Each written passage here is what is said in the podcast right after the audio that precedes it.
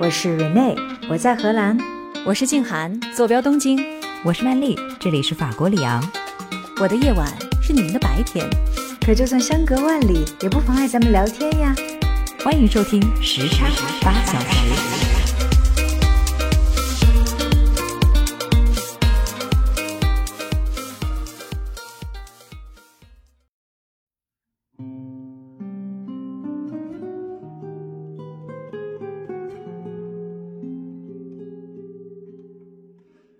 欢迎回到时差八小时，我是住在荷兰阿姆斯特丹的 Rene，我是住在日本东京的静涵，我是住在法国里昂的曼丽。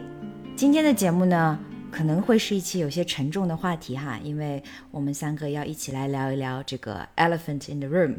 就是近日发生的又一次升级的巴以冲突。嗯，十月七日的时候呢，是犹太的重要节日，当天呢，巴勒斯坦的武装组织哈马斯是潜入了以色列的南部城市，发射了数千枚的火箭弹。从地面攻击射杀以色列的平民，并且掳走了至少一百三十人作为人质。很快呢，震怒中的以色列就封锁了哈马斯所在的加沙北部城镇，进行了连续数日的无差别的轰炸，让该地区本就生存堪忧的巴勒斯坦人陷入了更大的困境当中。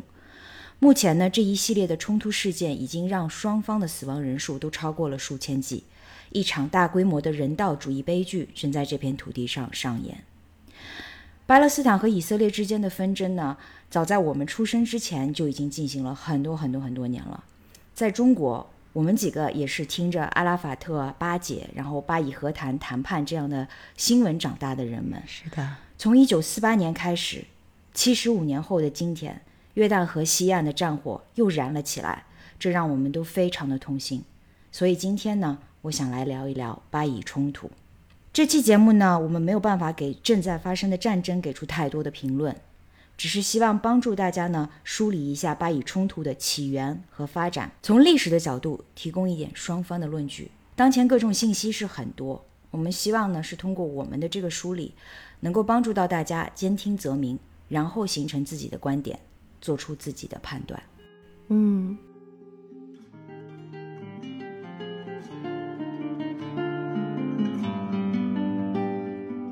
我读了一读历史哈，我就会发现，往上追溯千年，犹太人和阿拉伯人其实是同根同源的。嗯，从宗教历史的角度来看，他们都是先知亚伯拉罕，或者说从穆斯林的角度被称为是易卜拉欣的后代哈。亚伯拉罕有两个儿子，伊什迈尔就是阿拉伯人的祖先，而伊萨克就是犹太人的祖先。嗯，这就让这两族人这世代之间的恩恩怨怨啊。常让我感叹，说是本是同根生，相见何太急呀。嗯，以色列人和阿拉伯人虽然自从我们有记忆开始，他们就一直在打架，但是这两族人之间，无论是从宗教历史、社会文化，还是从他们的生活习性上来讲，他们之间的共同之处，其实要远远的大于他们之间的不同之处。举个例子来讲，我们知道以色列人跟阿拉伯人他们在饮食上面都有一些自己的规定和禁忌。以色列人要吃 kosher，呃，阿拉伯人是有那个 halal 的这样的一个规定。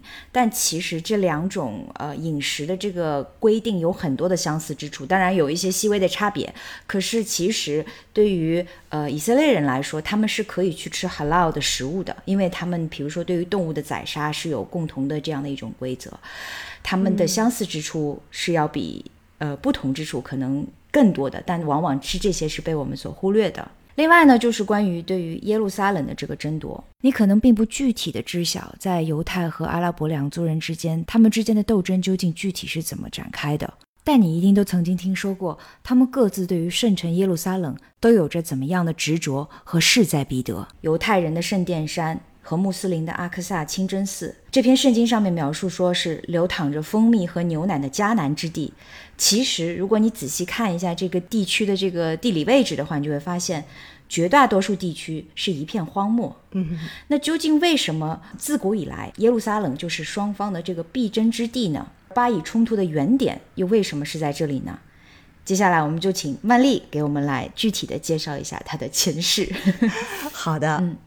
说到耶路撒冷啊，它真的是一座很特别的城市。那最特别的地方呢，就是它同时是三大宗教的圣城，分别是犹太教、基督教还有伊斯兰教。嗯，那么今天就来着重谈一下，为什么耶路撒冷对于犹太教和伊斯兰教都那么重要，以至于双方都想要抢夺它。而这座圣城在历史上又究竟有没有什么明确的证据表明它的归属呢？首先，如果从时间角度来说的话呢，犹太教其实是远早于伊斯兰教出现的。虽然说他们两教教民早先的时候呢，还是群居生活在一起的嘛，他们其实有共同的祖先，然后也分享了很多的生活习惯。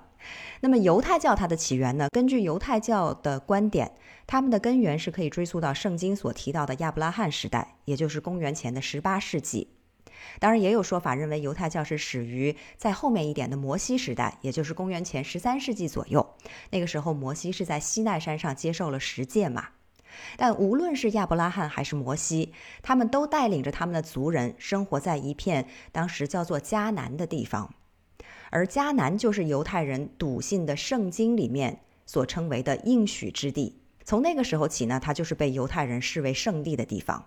而这个迦南地，也就是今天的以色列所在的区域。值得一提的是啊，公元前的十三世纪，来自克里特岛和爱琴海沿岸的非利士人呢，也移居到了迦南，并且把这一片地区称为巴勒斯坦，意思是非利士人的土地。而这个称呼我们一直沿用至今。所以我在这里也要特别提醒大家注意一下，巴勒斯坦这个名词在很长的历史时间里面，它都是一个地区的称谓。而并不是一个国家。关于巴勒斯坦这个名字啊，我要补充一点啊，其实就是在联合国分治决议以前，以后待会儿呢，后面我们会讲到这个联合国的分治决议。呃，当时犹太人是表示，其实不反对用巴勒斯坦来命名他们未来的国家的。所以说，如果当时顺利产生的话，很可能就叫巴勒斯坦啊。当然，他们也认为说希伯来语的发音以色列也是应该保留的。反而其实是这个阿拉伯人当时很少用这个名字。因为当时的这个阿拉伯人往往是把这片地方和更大的地方并称为约旦或者是叙利亚嘛。谢谢静涵的补充哈。那那根据史料的记载呢，大约在公元前的一千年左右，摩西的后裔犹太人的王大卫率领着当时的希伯来人，也就是今天的以色列人的祖先，征服了现在的耶路撒冷附近的地区，并且最终定都于此，更改成了今天的名称 Jerusalem。这个也就是耶路撒冷诞生的起点。嗯，那之后呢，大卫王的儿子所罗门继承了王位，并且在继位之后呢，在城内就开始建造耶路撒冷历史上的第一座圣殿。这座圣殿呢，当时也成为全国唯一的宗教场所和朝圣的中心。那从公元前九百三十年所罗门去世，一直到公元前五百八十六年圣殿被毁，这段时期都被称为第一圣殿时期。在整个的这段时期里面，王国虽然出现过分裂，分别成立了北边的以色列王国和南边的犹太王国，但是呢，整个这一片区域，犹太人对于他的统治还是长达三百多年。总而言之呢，历史上犹太人心中是已经根深蒂固地植入了耶路撒冷是圣地，是我们永恒的家园这样一个信念。嗯，然而在公元前六到七世纪，亚述和巴比伦呢，就都分别征服过希伯来人。其中，巴比伦的国王尼布贾尼撒二世呢，还攻破了耶路撒冷，犹太人遭遇到了他们的第一次灭国。可是不久之后，也就是在公元前的五百三十八年，波斯帝国呢又过来把巴比伦给灭了，并且呢，这个时候又允许犹太人回到了他们的故土，重建耶路撒冷圣殿。因此，此后的六百年间，它是变成了先后是被波斯、希腊还有罗马所占据的一个省份。而耶路撒冷呢，则是犹太省的首府。公元前七十年的时候，犹太人反抗当时的罗马帝国的暴政，结果被围困了整整长达将近五个月的时间之久。而他们的城墙和圣殿呢，也全部都被拆除了，仅仅剩下了西面的一片残垣断壁，也就是现在的哭墙所在。最后，犹太人一共是死亡了一百五十万人。而幸存者呢，也几乎全部逃亡或者被驱逐出了巴勒斯坦地区，并且其中的很多被卖到了埃及，成为奴隶。从此以后，一直到二十世纪初，犹太人在政治和经济上其实跟这片地方都没有什么直接的联系了。嗯，然后在此后的一千多年时间里面，这块地方呢都曾经被多个外国统治，包括有这个希腊马其顿王国、托勒密的埃及、罗马共和国、罗马帝国、波斯第二帝国、阿拉伯帝国，以及后面的十字军东征、奥斯曼土耳其帝国等等。最后呢是落在了这个大英帝国。所以在这千年的时间里面，我们也可以看到这片地区呢其实是辗转过非常非常多的统治者。历经了那么多年的沧桑，然后他们又走又留哈，然后又被驱散。其实到了近代，这个地方主要的居民虽然说是阿拉伯人，巴勒斯坦地区仍然是有不少的犹太人的。当然，这个时候他们已经是少数民族了。呃，谢谢静涵的补充啊。那其实刚才我们的意思就是说，这之后的一千多年里面。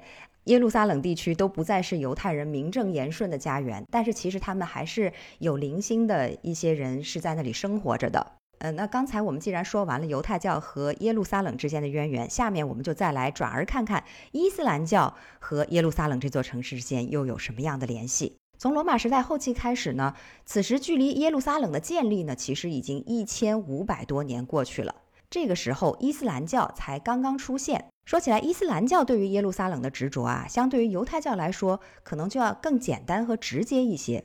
首先是因为《古兰经》上就是这样写的，耶路撒冷是他们的圣城。嗯，那其次呢，虽然犹太人来的时间比较早，但是如果论实际统治巴勒斯坦这片地方的时长，那尤其是越到近代，可越是伊斯兰教在掌控着这座城市呢，有达到一千三百年之久。话说从头啊，公元六百一十年的时候，一个叫做穆罕默德的阿拉伯人，他是从犹太教和基督教的教义当中呢，又领悟到了另外一层意思，建立了伊斯兰教。嗯，因此他就开始对外宣传伊斯兰教，同时称自己是人类当中的最后一个先知。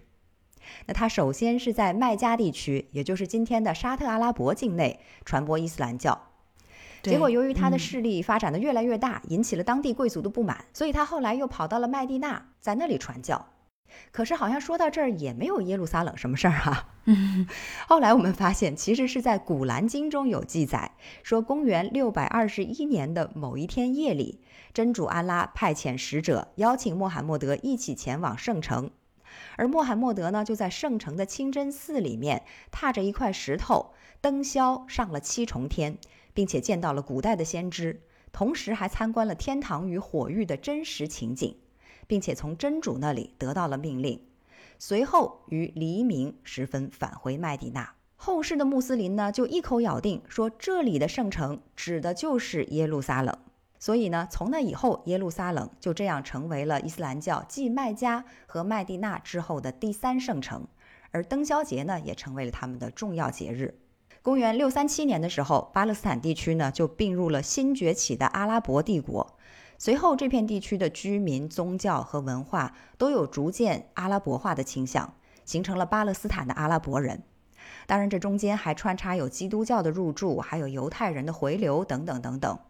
但是总的来说，由于历史上信仰伊斯兰教的阿拉伯帝国、蒙古伊尔汗国，还有奥斯曼土耳其帝国，对于耶路撒冷都有很长时间的掌控。所以说，耶路撒冷在这期间也就自然而然地成为了伊斯兰教非常非常重要的圣地之一了。好，那耶路撒冷的历史故事，它的前世啊，我就讲到这里。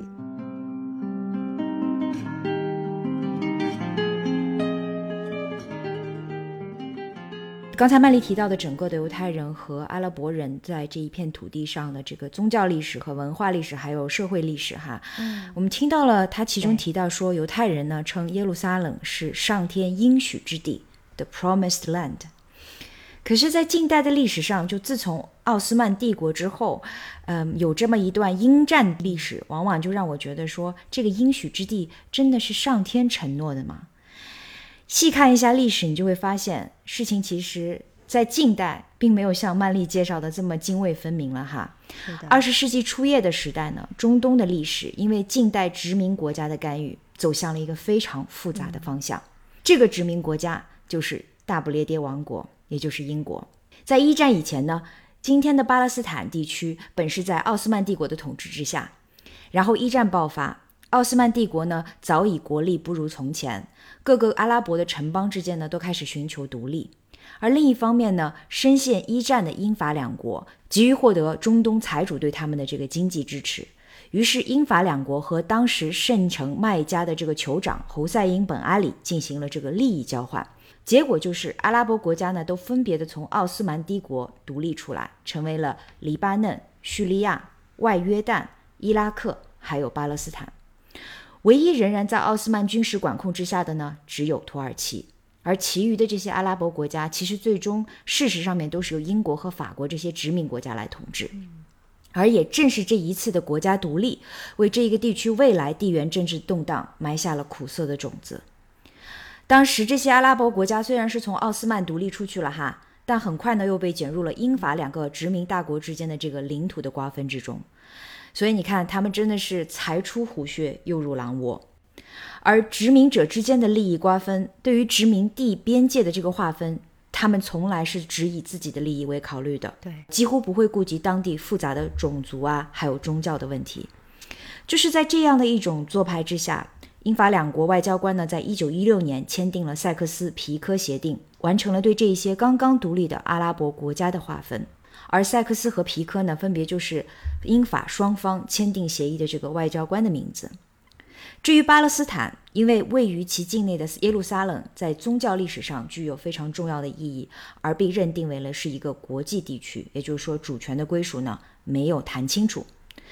签订了协议之后不久，英国人很快就意识到了巴勒斯坦对于握住苏伊士运河的这个通航命脉非常的重要。当时在这个时间节点上呢，还是在一战之后，也就是一九一七年的时候。这时，英国国内的犹太社区就开始向自己的政府游说了，想要在耶路撒冷建立犹太人自己的国家。英国当局就想了一想，说：“肥水不流外人田，英国犹太人也毕竟是英国人嘛。”直接的结果呢，就是如今众所周知的在耶路撒冷建立两国论的这个雏形，也就是所谓的贝尔福宣言 （The Balfour Declaration）。由当时的外长贝尔福向英国名气最大的一个西安主义者，也就是犹太复国主义者 Walter Rothschild，Rothschild 就是世界名门罗斯柴尔德家族他的一个成员，是的，向他宣誓说，英国一个重要的西方大国，a great Western power，哈，将支持在巴勒斯坦地区建立犹太人家园的这样的一个利益。并且呢，宣誓任何人不得采取任何的措施来损害巴勒斯坦境内犹太社区的公民和宗教的权利。你看哈，这有点像是一个经典的一女侍二夫的情况。为什么这么说呢？一方面，英国人向麦加的酋长承诺了各个阿拉伯国家独立建国的地位，包括了巴勒斯坦；另一方面呢，他又把已经明确划界给巴勒斯坦的土地许给了犹太人。公开支持他们建国，嗯，双方呢都是天真的相信英国人没有二心的，而且是真诚的支持他们各自的这个独立建国的励志的。表面上看，英国对双方都表达了保护阿拉伯人和犹太人权利的这个全心全意。在当时的耶路撒冷，这就让两个社区之间形成了一种非常微妙的利益关系。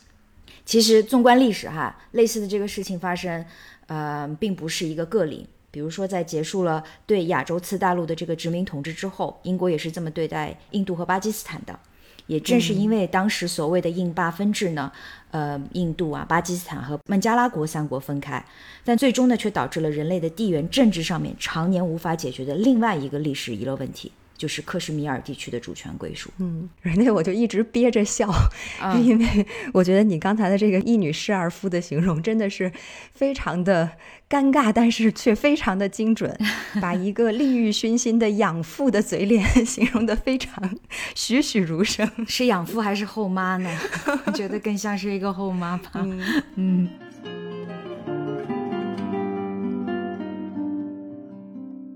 我们在刚才一直在说，这个地区是几经易主，这几百年时间，不管是奥斯曼帝国呀，还是英国人管理，注意啊哈，其实对于当地的这个犹太人和阿拉伯人来说，就是他们虽然是有宗教意识的，但是没有现代的这些民族意识，也没有说，哎，我要反抗，我要建立自己的国家。尤其是阿拉伯人，因为当时奥斯曼帝国的统治者也是穆斯林嘛。嗯，那现在有的人会说，这个犹太人一直非常的亲西方，或者是说西方是一直在帮助他们，是去对抗这个伊斯兰教的。对，但实际上在当时的那个奥斯曼帝国和英法这个他们的这个双方势力对阵的时候，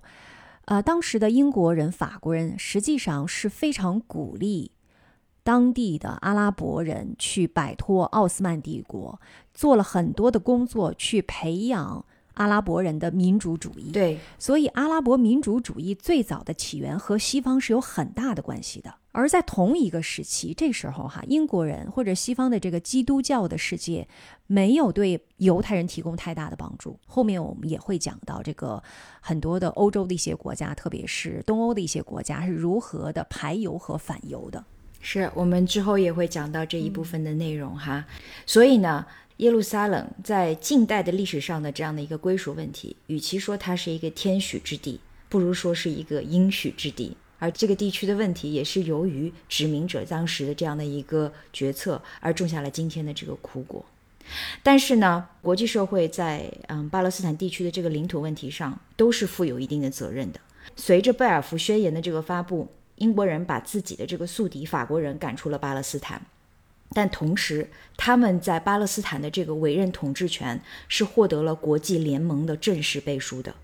大家要知道，一九二二年时候的国际联盟就是联合国的前身，也就是说，当时英国在这里的这些做法，国际社会一定程度上都是参与到他的这个决策的。嗯。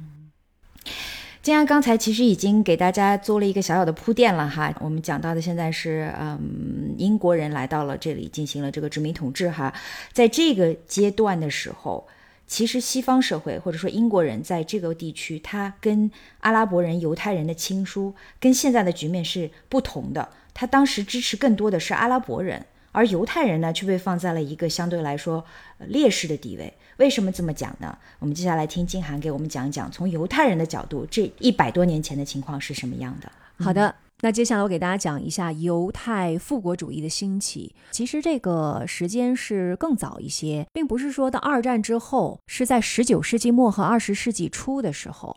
啊，为什么呢？除了这个宗教背景，刚才我们也提到了，很多的犹太人认为巴勒斯坦就是他们的祖先的地方嘛。但是有一点是大家特别要知道的：十九世纪末二十世纪初，在欧洲当年有非常强烈的一个反犹主义，而且在不断的加剧。我给大家举几个例子哈。首先是骚乱，特别是在东欧，在俄罗斯帝国发生的针对一些犹太人的暴力事件，就包括什么抢劫呀、杀害呀、破坏他们的家园和商店，还有限制性的法律。在一些国家，犹太人当时是被禁止在特定的行业工作的，或者是他们被限制进入学校和大学，他们的居住和活动也都受到限制。当时有一些国家，他们的一些政党和团体的主张是把犹太人送回去他们所谓的一个原始家园，还有对犹太人当年就有很多的偏见和刻板印象了，比如说他们对于金钱的渴望，他们试图要控制世界的这些密谋。那这些刻板印象又通过文学、艺术和媒体得到了加强，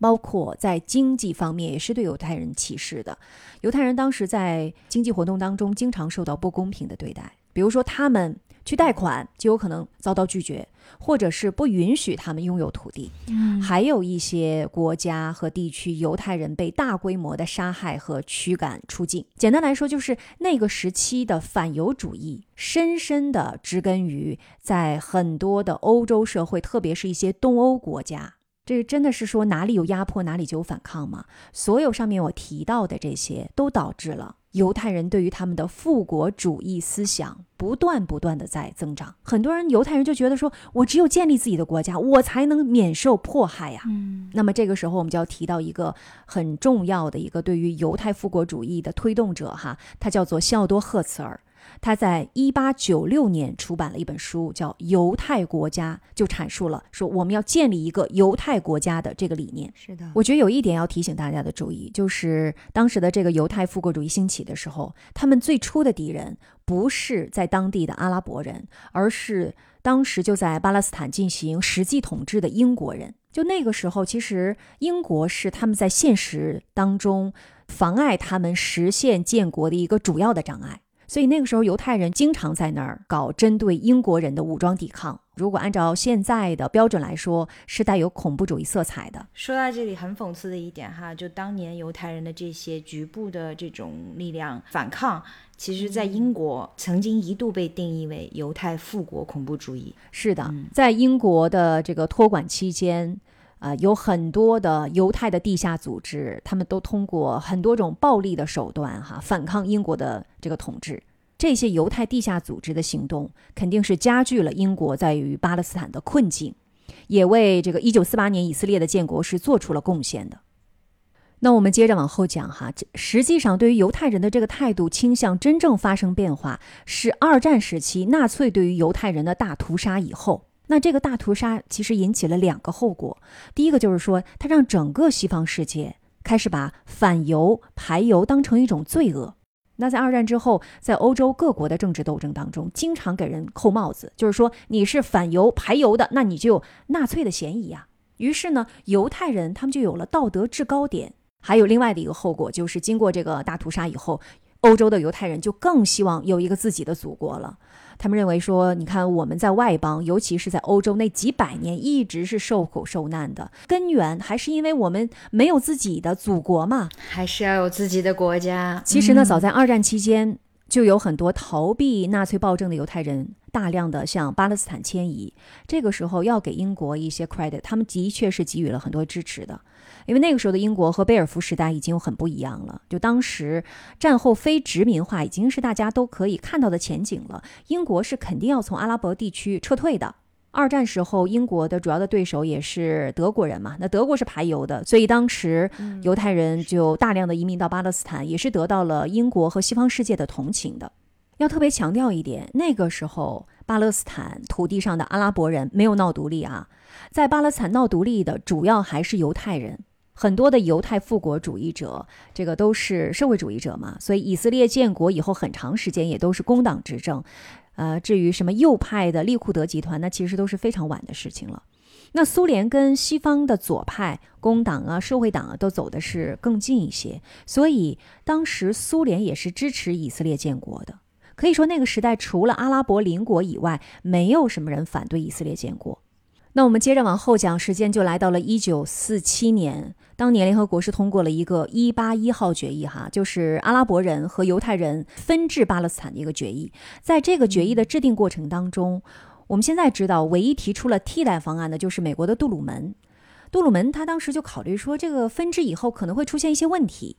所以他就建议，不如把这两个民族搞在一起吧，让他们共同建立一个国家。但是这个主张，当时阿拉伯人。犹太人他们双方都不接受，所以这个决决议就没有得到多少人的支持。当时联合国还是把这两家划分了边界啊，这块是阿拉伯的，那块是犹太人的。这是阿以分治决议，就是这个一八一号决议，是在一九四七年的十一月份通过的。当然，这个决议现在提的人已经非常非常的少了。对。这个时候，犹太人其实已经等得有点不耐烦了，但是因为英国迟迟没有动作，那个时候还发生了一些冲突，所以英国人就急于退出。那么，在一九四八年的五月十四号，英国人就宣布退出了。当天，以色列就宣布他们在联合国划给他们的领土上建国。当然，当时所有的阿拉伯国家都是不愿意的。那么，一九四八年的这个第一次中东战争。其实是名副其实的以色列的一个独立战争，就是为了抵抗企图扼杀他们的一个阿拉伯五国，而不是巴以之间的冲突。因为当时巴勒斯坦建国运动连影子都不存在的。嗯，这个一八一号决议其实是阿以之间达成的协议，而不是说是巴以之间达成这个协议。因为其实当时巴勒斯坦国也还没有成立。嗯，真正巴勒斯坦国的成立呢，时间是要推到一九八八年。是的，也就是说以色列建国四十年之后。你看，我们今天的叙述其实还是按照一个时间的节点来看的。我们现在的时间呢，已经到了二战之后。我们刚才提到了以色列宣布独立之后，周边所有的阿拉伯国家其实对这件事情本身都是非常的不满意的。那周边所有的这些阿拉伯国家到底有谁呢？它就是叙利亚、约旦、黎巴嫩、埃及，还有伊拉克。你看哈，这些国家其实就是最开始的时候从奥斯曼帝国独立出来的这些阿拉伯国家。他们当时呢就组成了这个阿拉伯联盟，同时向以色列开战。那周边的这些国家，他们和后来的巴勒斯坦国究竟又是怎么样的一个变化中的关系呢？这些国家同为是阿拉伯联盟的成员，哈，从奥斯曼帝国独立出去之后，都是成立了个阿拉伯国家。虽然曾经一度是被英国和法国管控，但其实大家要知道，就是这些国家，他们各自都还是有着些微的不同的身份认同的。其中最典型的例子呢，我要讲的就是埃及人。从遗传学的角度来说呢，埃及人更多的其实是混合着北非的基因，也有很大一部分呢是来自于希腊人、撒哈拉以南的非洲人、波斯人、意大利人，还有土耳其人的混合体。在其他的一些国家呢，比如说像叙利亚、伊拉克，其实还都生活着很大一部分的库尔德人、亚美尼亚人、土库曼斯坦人等少数族裔。而从文化上来讲，在一九四八年的这个历史节点上来看。他们大多数都是信奉伊斯兰教的国家，不过呢，也有像黎巴嫩这样的国家，从历史上就有着很深的基督教的渊源。所以我为什么要提这一点呢？我想要强调的一点就是说，虽然我们知道这是这些国家都是阿拉伯国家，但是在这一个地区，其实它的宗教和文化的光谱也是非常多元的。是的，从政治上来看，他们都是曾经力挺巴勒斯坦国立国的。只不过在过去七十五年的历史里面，这些国家之间很多还是都做出了明哲保身的这个决定。在跟以色列的多次交锋当中，虽然明面上还是支持巴勒斯坦国建立哈，但终究呢不是因为武力交锋，就是因为利益交换之后呢，拿着自己的土地见好就收，空留巴勒斯坦呢始终处于这个争议的风口浪尖之上。这个阿拉伯国家这些兄弟们，其实他们也不愿意。让巴勒斯坦土地上的阿拉伯人独立，他们是想自己瓜分这块土地。哦，你是这样的一个解读，这这不是我的看法，这是中东问题专家的看法哈。我只是拿过来跟大家分享而已。就是那个时候的阿拉伯各国，其实他们是非常排斥巴勒斯坦本土的阿拉伯人的，他们。在英国人走了之后，是非常想直接统治巴勒斯坦的，所以他们是不承认当时的联合国的决议的。啊，是这样。其实，在我的认知里面，我一直是认为他们是想要帮助巴勒斯坦人建国的。不过，如果你细看一下四八年的时候，阿拉伯跟以色列打响了这个战争嘛，然后看一下最终一年之后他们达成停战协议的结果，我觉得这种说法也是有道理的。因为当时大约有巴勒斯坦地区的三分之二的土地，就包括了西耶路。撒冷在内呢，都归以色以色列所有了，而其他的地区呢，确实被阿拉伯的这些国家给瓜分了。约旦河的西岸和东耶路撒冷呢，当时是归了约旦所有，而加沙地区呢，则归了埃及所有。所以巴勒斯坦国的确并没有成立，而是被分割了。当时达成的这个停战协议呢，也是直接导致了七十五万世代生活在这里的阿拉伯人流离失所。这个事件呢，在历史上也非常的著名，被称为是 Al Nakba，也就是阿拉伯语里面大灾难的意思。这也是为什么我要在这部分要给大家提一下，就是具体的阿拉伯世界里面的这些 player，这些国家究竟是谁哈？因为在我的角度看来，这些国家的政府对于巴以冲突的态度不尽相同，这是其一。第二点呢，就是他们本身对于巴勒斯坦国作为自己的阿拉伯兄弟，其实也未必真的就是那么的讲交情、那么道义的。我觉得，就每个人都有自己的小算盘、小九九。是的。那在此后的这近二十年的时间里面呢，这个地区的版图确实始终是处于战乱和不断的变化当中。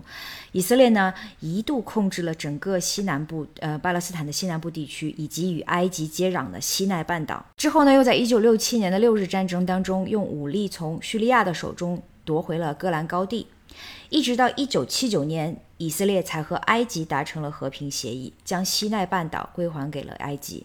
而一九九四年呢，以色列又从约旦手中拿回了约旦河的西岸地区。约旦和埃及呢，也是该地区唯一与以色列签署了和平协议的两个阿拉伯国家。这几十年的时间里面，巴勒斯坦曾经多次敦促两个国家跟以色列断交，但是呢，埃及跟约旦对于巴勒斯坦的这个要求呢，始终是没有响应，并且呢，还一直表示说，和以色列保持外交联系是对他们的外交政策施加影响的一个途径。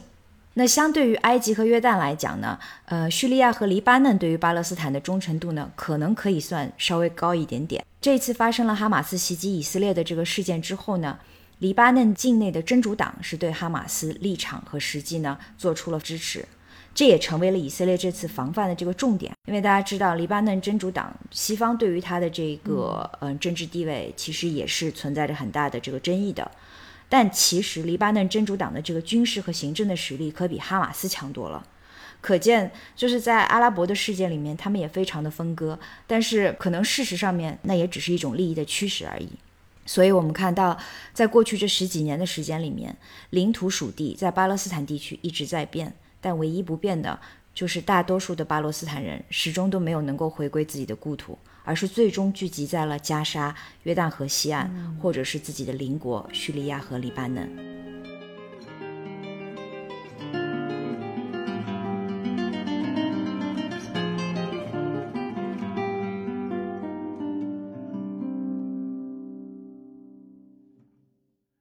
刚才我们已经提出了很多这条时间线上的重要节点了，接下来呢，我们就请曼丽来给我们具体的梳理一下，在这过去的七十多年的时间里面，发生了五次中东战争，究竟是怎么样的一个大事记，以及关于领土的纷争，具体又是怎么样一回事情？哎呀，说起这五次的中东战争啊，真是感觉这当中错综复杂呀。嗯，首先呢，我还是想给大家补一下以色列它的这个地理位置哈。它的国家就是位处于阿拉伯半岛的西北角、地中海的东岸，还有红海的雅卡巴湾的北岸。它的北边呢是黎巴嫩，东北临近叙利亚，东边和约旦接壤，西南呢是靠着埃及的西奈半岛。所以大家想象一下它所处的这样一个位置。好，那接下来我就具体来说一下这五次中东战争到底都是怎么一回事。嗯，那第一次中东战争呢是始于一九四八年的五月十五日，也就是说以色列建国的第二天凌晨。包括埃及、外约旦、叙利亚、伊拉克、黎巴嫩等等阿拉伯国家组成的联盟军就已经开始向以色列发起了进攻了。这是为什么呢？就是因为这个阿拉伯世界并不愿意去承认联大一九四七年的这个一八一号决议。嗯，阿拉伯国家的联军是集合了一百三十一架飞机、二百四十辆坦克装甲车、一百四十门野战炮，还有十二艘舰船，向以色列发起了进攻。当然，他们还一共有四万多人。而以色列这边呢，当时的总兵力只有三点四万人，飞机一共只有三十三架，舰船呢三艘，坦克和自走炮加在一起一共四辆。所以大家可以看一下这个实力的对比。当时可以说阿拉伯国家是处于十分有利的地位。这个时候，以色列的总理就急电以色列驻联合国的代表，他说，以色列急需几周的时间来重新组织和装备军队。于是美国就出手了。两天以后，美国就向联合国的安理会递交了一份议案，建议安理会命令双方在三十六小时内停火。而六月十一号呢，阿以双方也就同意了停火四周。终于得到了这四个星期的喘息的机会呢，以色列的政府也迅速正式建立起了一支正规的以色列国防军。全世界各地的犹太人也立即行动起来，发起了支援以色列的行动。他们从美国、英国进口轰炸机，从法国进坦克等等。所以，当七月九号停火了四周的阿拉伯联军再次展开攻击的时候，他们满心以为十天以内就能够结束战争了。谁知道，此时的以色列早已经鸟枪换炮了。装备一新的以色列则一口气夺取了一千平方公里的土地。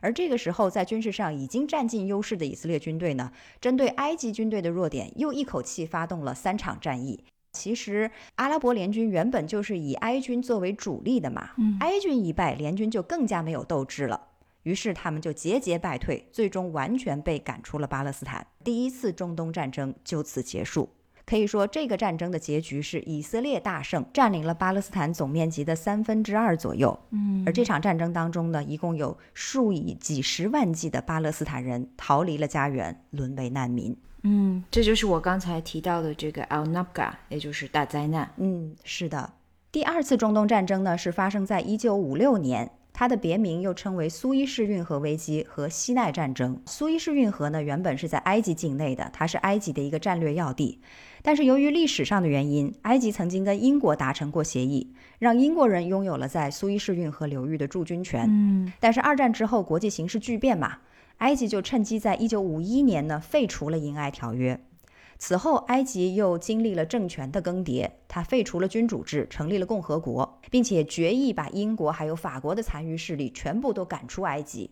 而英法呢，他们自然也不希望把到手的利益就这样拱手让出，所以为了能够继续控制苏伊士运河呢，他们就联合以色列，准备用武力来解决问题。嗯，于是，一九五六年的十月二十九日，以色列突然入侵了加沙地带和西奈半岛。并且迅速向运河区挺进。第二天呢，英法两国就借口说要我们要保护运河呀，就向埃及和以色列双方都发出了最后通牒，要求两国立即停火，并且从运河两岸各自向后撤退十公里。以色列方面就接受了停火啊，但是埃及方面则拒绝了。于是英法两国就开始出兵埃及。可是英国、法国还有以色列这三国的行动呢，遭到了国际社会的谴责。于是，在十一月六号的时候，英法两国被迫接受了停火决议。以色列呢，在十一月八号的时候也同意撤出西奈半岛。十二月份，英法的军队就全部撤出了埃及。第二年三月，以军也撤出埃及。表面上看，诶，好像以色列这一次就是当了一回英法的马前卒吗？肯定不是的，他肯定要得到一些他的好处啊，否则怎么会出兵呢？那这个好处就是，早先埃及它是把住了苏伊士运河，不准以色列的船只通过，还对另外两个地方，也就是雅喀巴湾和地朗海峡，同样进行了封锁。可是这一战之后呢，以色列在后两者的航行就不再受到任何阻挠了。嗯，本来这个事儿是和以色列没有任何关系的，因为以色列和苏伊士运河根本就不接壤。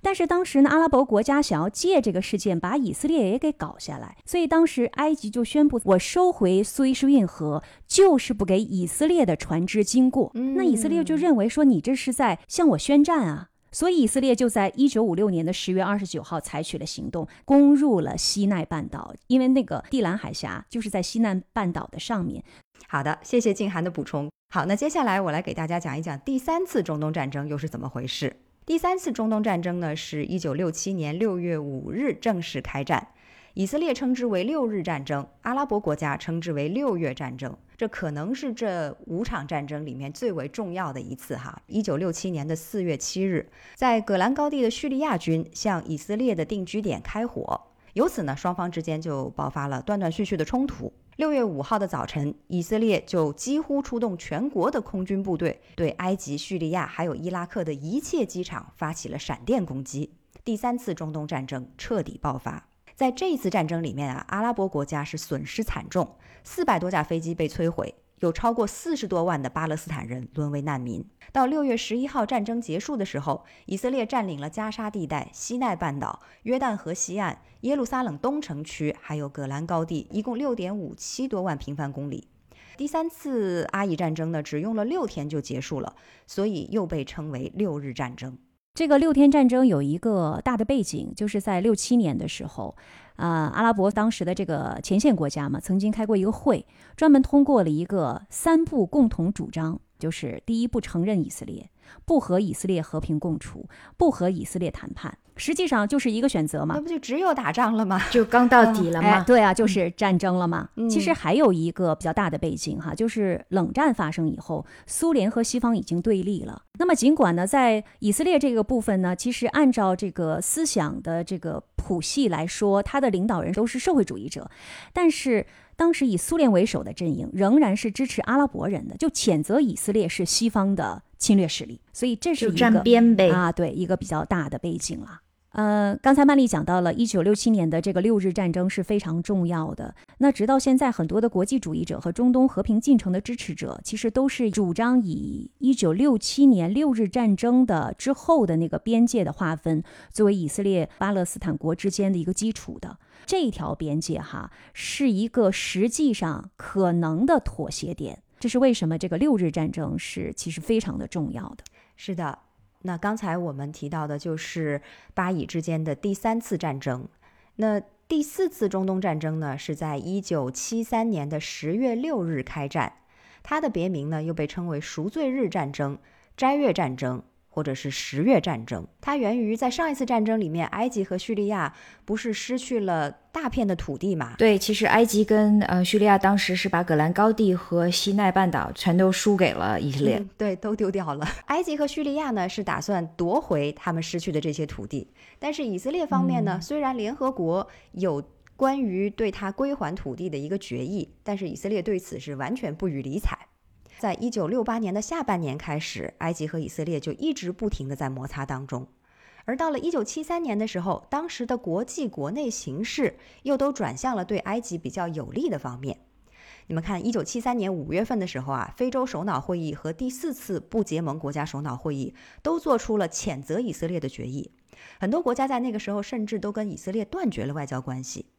而且这一年呢，西方国家又正在发生能源危机，所以他们对阿拉伯产油国的依赖就加深了。所以种种有利情况的叠加之下，就使得埃及和叙利亚下定决心，他们要以突袭的手段向以色列发动进攻。于是，埃及和叙利亚就趁着以色列人赎罪日，而这一天其实恰好也是穆斯林的斋月节，哈，同时从南北两线向以色列发起了突然袭击。所以战争初期呢，以军的这个防备是非常的不足，就处于了一个被动挨打的状态。埃及则趁机夺回了苏伊士运河东岸的一些领土。可是随后呢，埃及他就决定暂时停止进攻，而忙于巩固自己的阵地。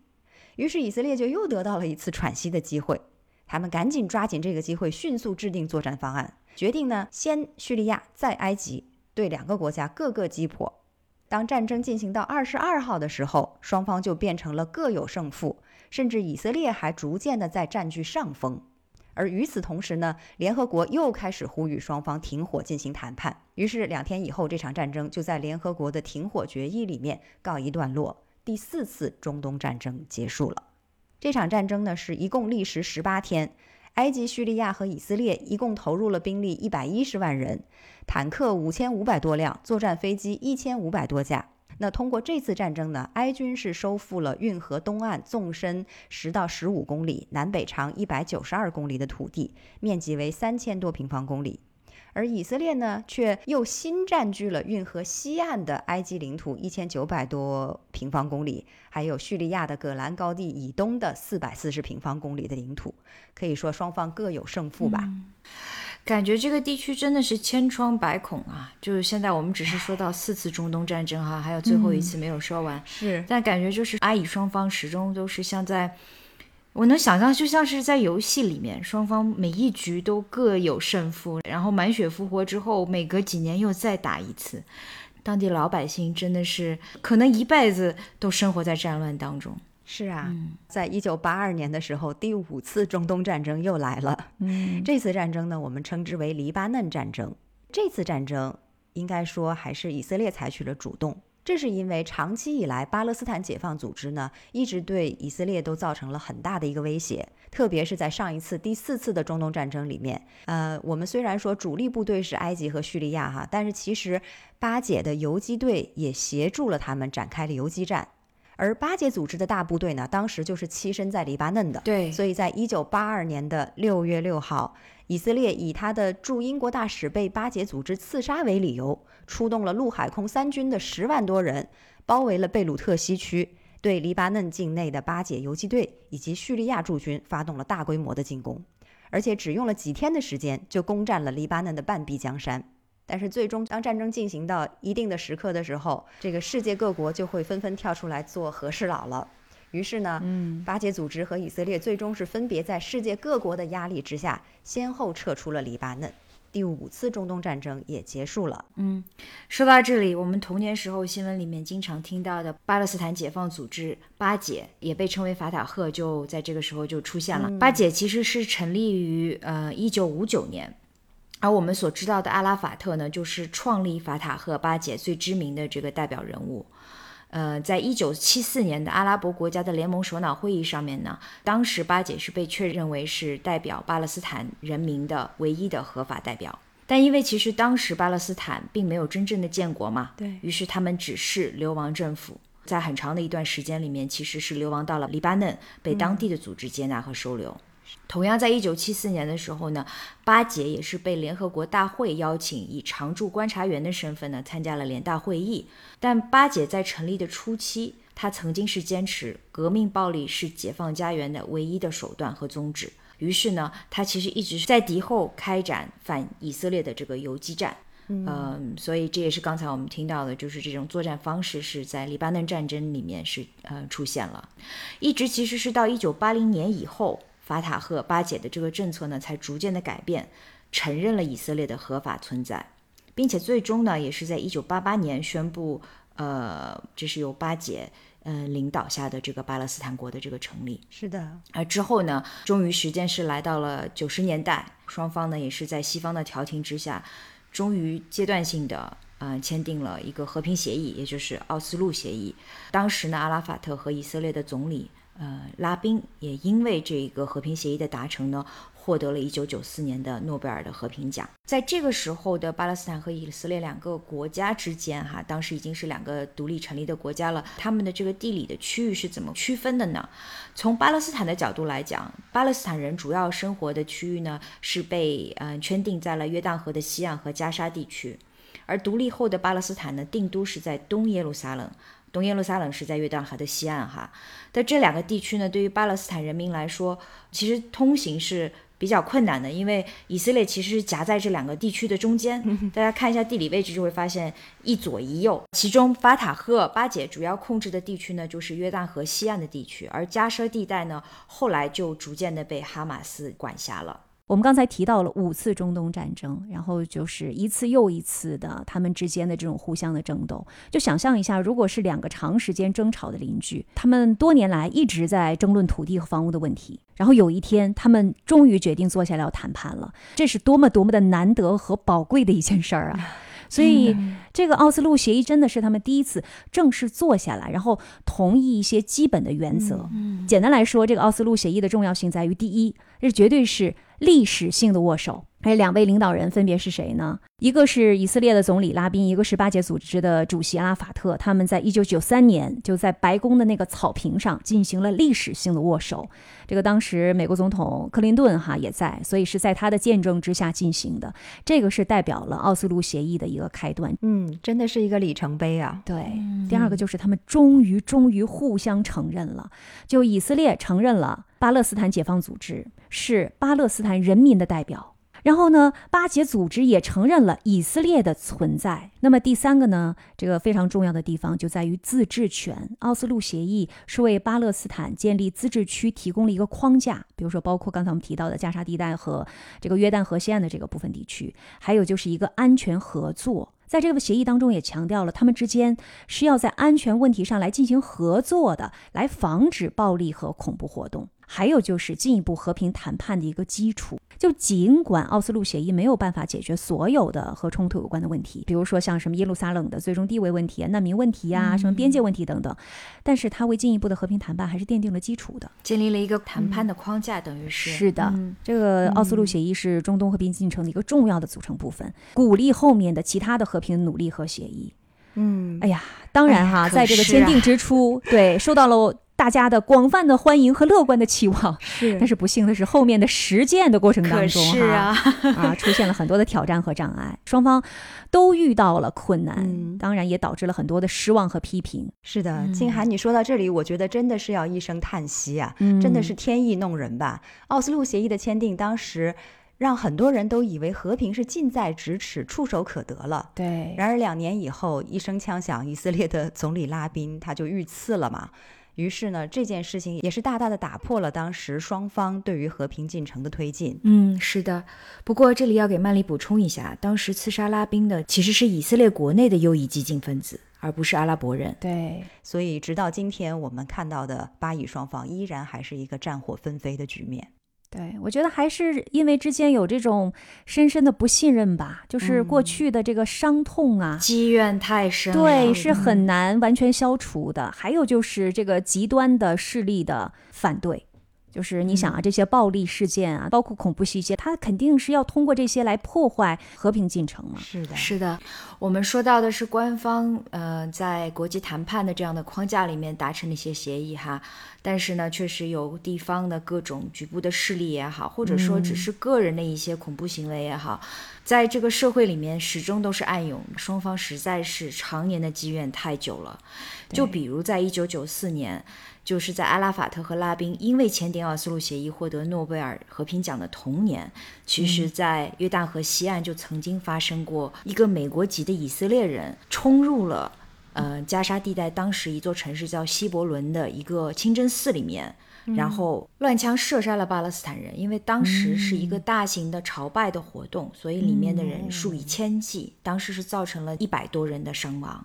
所以你看，虽然说从大的框架上来讲，我们当时是全世界的人民哈，包括我们在内，都见证了这段历史的和平进程的发展。但事实上面，在社会的层面来讲，这些不安定的因素始终都没有被真正的解决和消失。也正是因为这种不信任，使得奥斯陆名存实亡。嗯，就是那些暴力事件，它是一个恶性循环，对吧？你有暴力事件了，刚才瑞内提到的，它就会导致报复。对，这个双方就难以回到和平谈判桌前了嘛？哎，这个恶性循环说的非常的正确，就是希伯伦的这个惨案之后。虽然说当时巴勒斯坦跟以色列双方官方都谴责哈，但是希伯伦地区的犹太人始终把当时的这一个美国人当成是一个英雄，所以你看这样子循环往复，就导致了这种复仇事件不断的在发生。是，嗯。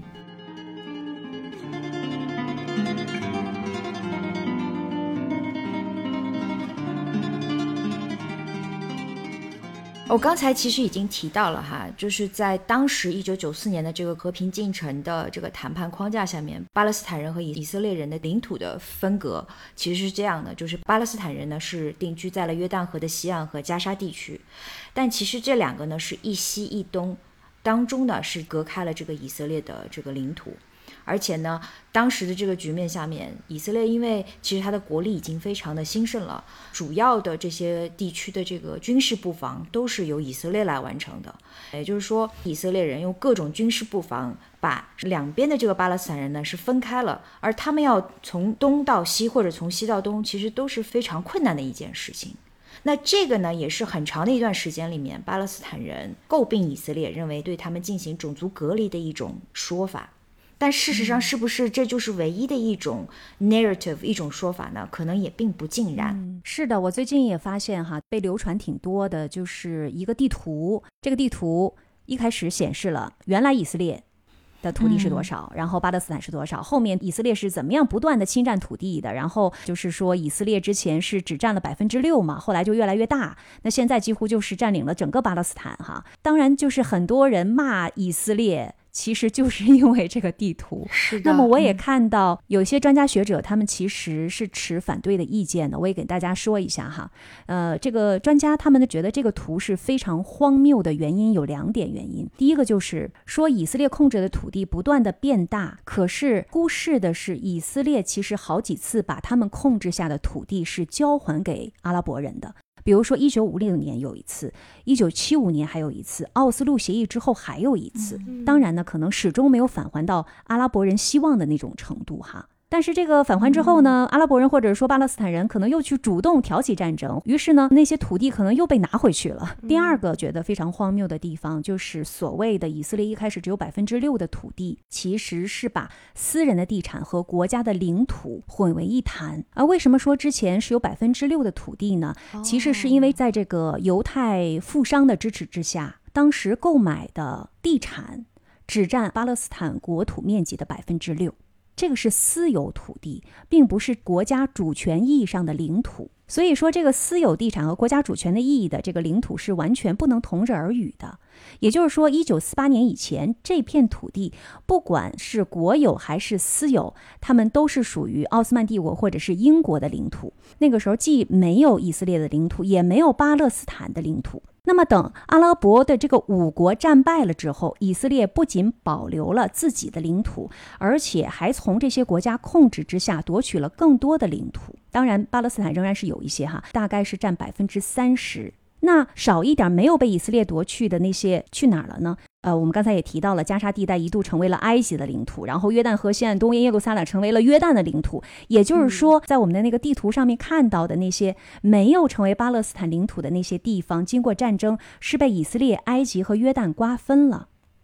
所以，在这个专家学者的解读之下，总结来说，就是那个地图，我们简单的来看，好像是以色列的领土不断不断的蚕食巴勒斯坦的这个国家的领土，但实际上可能要更加的，就是 pay close attention，到底那些年发生了什么？嗯，这里面肯定是有很多的 nuance 是的，但其实我觉得领土的这种扩张也好，或者是缩小也好，肯定有这个战争的遗留问题。我可能更看看重的是，在当今这个时刻下面，巴以的这一种呃领土的分割的局面下面，当地的巴勒斯坦人的这个生境，或者说以色列是以什么样的方式去管理这些地区，可能是更让我觉得比较焦心的一个点吧。嗯，因为巴勒斯坦跟以色列的这个国境现在就是这样的一个关系哈，就巴勒斯坦被放在了一东一西两边，但其实他们都是被严防死守，全部用军事要塞给封起来的。对于巴勒斯坦人来说，他们的流动几乎是一件不可能的事情。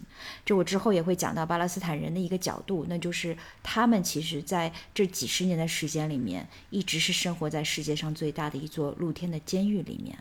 嗯，不过在我开始讲巴勒斯坦人的角度之前呢，让我们还是首先聚焦在以色列的方面来看一下，就是在现代的这个时间节点里面，我们所说的以色列人，他们究竟是一个什么样的国家，以及他们的社会现在是一个什么样的风貌？嗯嗯，好，那我给大家介绍一下现代的以色列哈。截止到去年，以色列的人口是九百二十万人，它有差不多百分之七十四的犹太人。啊，其他呢，其实也有很多的阿拉伯以色列人，差不多是百分之二十一，和其他的少数民族百分之五，比如说德鲁兹人呢，还有其他别的群体。然后他们的语言呢，官方语言是希伯来语。阿拉伯语在某一些公共场合也是有官方地位的哈，当然英语是被广泛的使用，特别是在商业和学术界。呃，再说移民，以色列的这个建国基础其实就是犹太移民的这个回归嘛，所以说自从一九四八年它建国以来，它也吸引了数百万的犹太移民，然后这些移民都是来自于世界各地的，什么欧洲啦、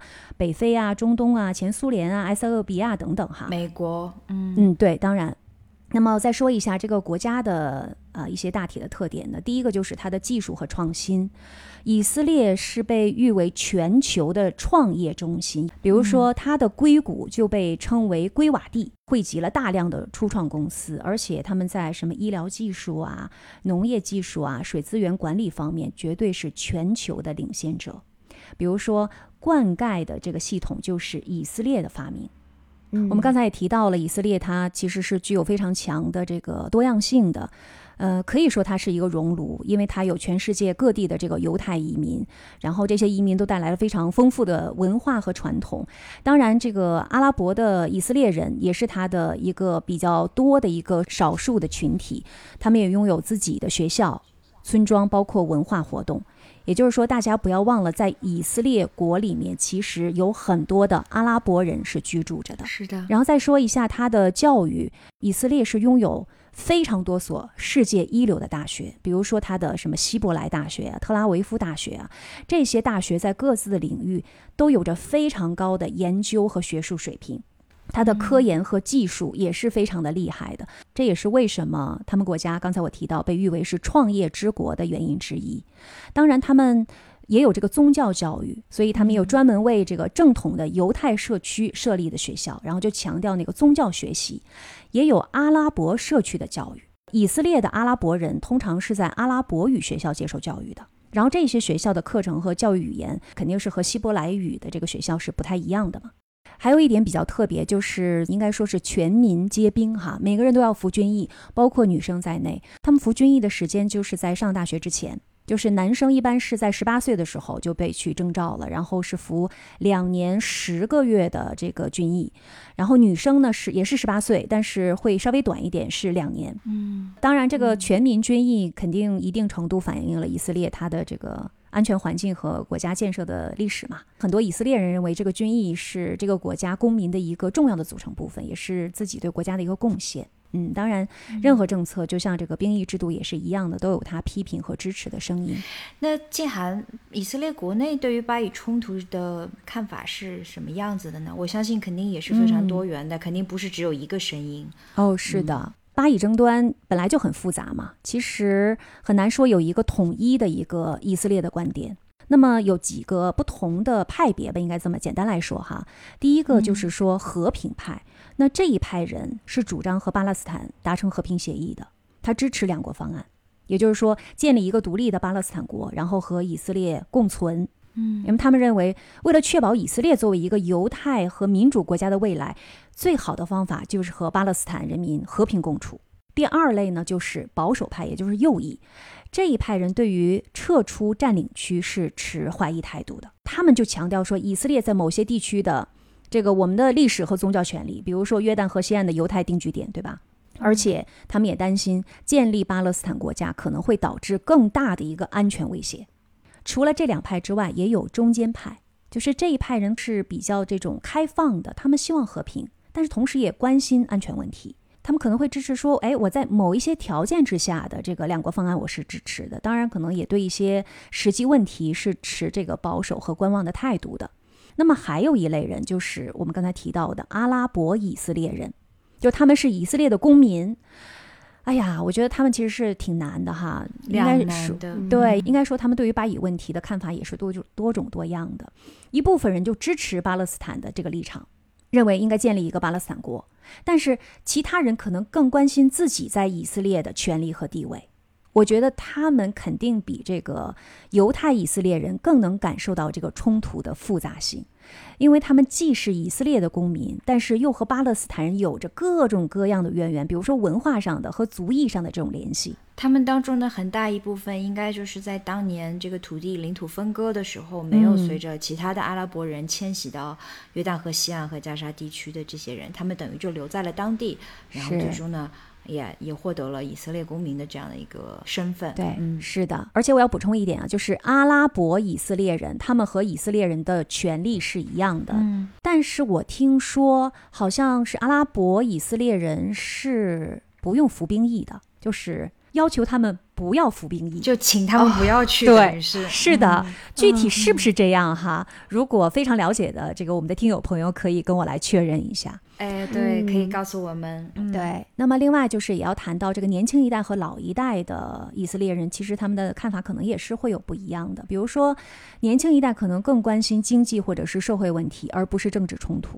但是老一代可能就会呃更关心这个巴以争端。啊，当然也有不同的宗教背景的人，也会影响到他们对于这个巴以问题的看法。比如说，某一些宗教团体，他们可能更重视在约旦河西岸的这个宗教和历史权利；那么世俗团体可能会更加关心安全和政治问题。总的来说，不能说有一个以色列的观点，即使是上面我分享的这些观点，其实也无法涵盖每一个以色列人的想法。是的。我之所以会问这个问题啊，是因为，嗯，除了以色列国内的犹太人的这个态度之外，当然，这世界上仍然是有着生活在其他国家的非常有影响力的犹太人。那他们其实，在对于巴以冲突也有很多不同的观点。哎，是的。之前我看到了有这样的一段对话，是一个。美国的犹太裔的教授，他在跟学生的这个对话当中，他提出了一个非常 provocative、非常具有这个争议性的一个观点哈。那他的观点呢，其实是反对以色列对巴勒斯坦进行种族隔离的政策。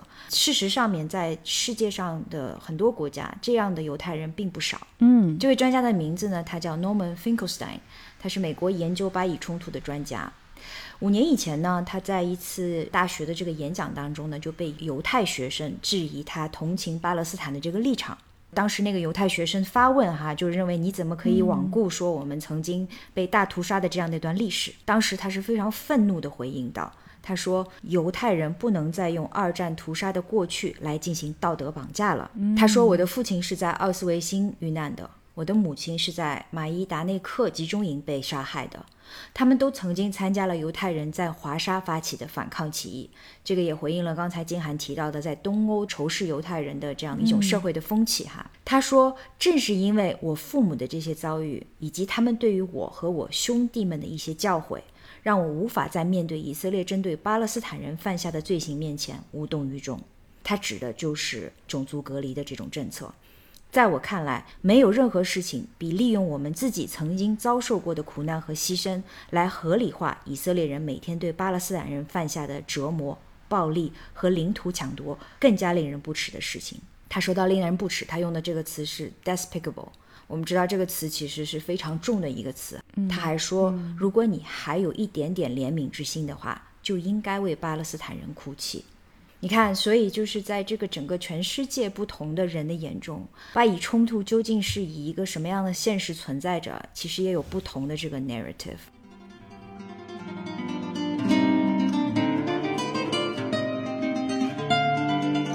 可能听到这里的朋友们也会发现哈，关于巴以冲突的这样的一个事件的角度里面，我最关注的其实还是嗯当地人的这个生计和人权的问题。嗯，让我感觉就是过去这十几年时间里面，在巴勒斯坦的土地上面发生的一切，就像是一场罗生门，而且这场罗生门继续还在上演当中。从巴勒斯坦人民的角度来看，他们在这次冲突升级之前。已经久久地生活在了世界上最大的这个露天监狱里面了。我这边引述半岛电视台的一位记者，他是一位巴勒斯坦裔的记者，他的名字叫做 Dina Takumi，回到了自己父亲的这个家乡 Hebron，也就是我刚才提到了发生了暴力射杀事件的这个城市，中文呢翻作是希伯伦。他在那里做了一个报道。希伯伦呢是位于约旦河的西岸，本来呢是一座充满着商业生机的城市。但是之后呢，由于犹太人、以色列定居者的到来呢，就变成了一个戒备森严、布满天罗地网的境地。记者 Dana 呢，是刚刚进入到这个 Hebron 的希伯伦的城关的时候呢，就被很多的以色列警察一通的巡查和审问。然后 Dana 很快就发现，明明同是这座城市的合法居民，巴勒斯坦人却在自己的土地上面被锁在了藩篱的后面，禁止进入任何插有以色列国旗的场所。一位当地人啊，就是他的家的门口房门前面就是被划为以色列领土的地方，所以每天他进出自己的家门呢，都需要向荷枪实弹的警察去出示自己的身份证件，连自己的女儿和家人其实都没有办法回到父亲的家里面来看他，只因为他家房子的大部分土地其实是划归在以色列的领土上面的，而另外一位巴勒斯坦老年妇女哈。也因为自己的房子在以色列军队的这个关卡之外，每天进出都需要从屋顶通过楼梯爬到对面的楼里面才能够外出。哎，在另外的一个故事里面，巴勒斯坦一家的楼上呢住的就是犹太定居者，经常呢会将垃圾投掷到他们的院子里面，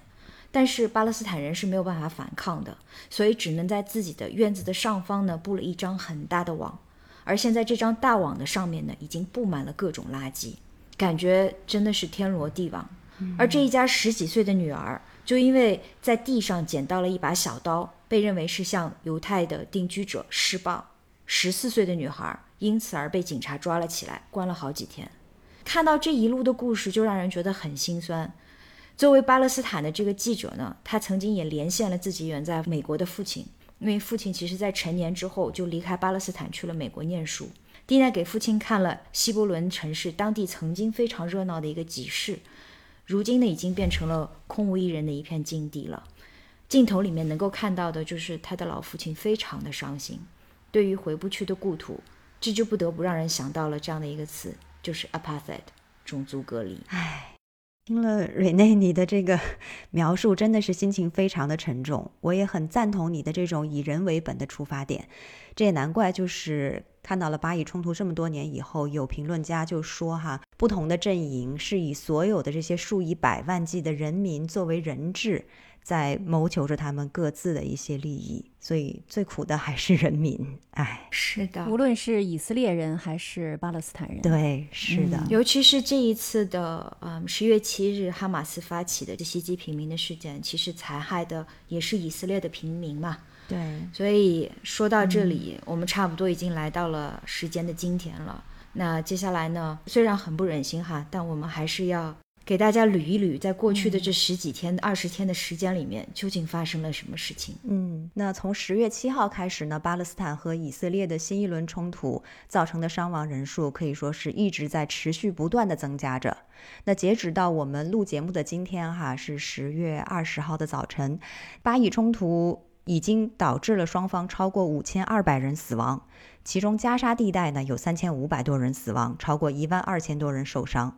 约旦河西岸有六十二人死亡，超过一千三百人受伤。另外，巴勒斯坦的外交部长马利基还表示，目前加沙地带已经有超过一千三百名儿童在本轮的巴以冲突当中死去了。嗯，那如果我们以时间为序的话，来捋一捋哈，这十几天以来到底发生了什么事情？那十月七号呢，是哈马斯首先是发动了阿克萨洪水行动。十月七号的清晨六点钟的时候呢，哈马斯的军事部门领导人穆罕默德·德伊夫是发表了录音讲话。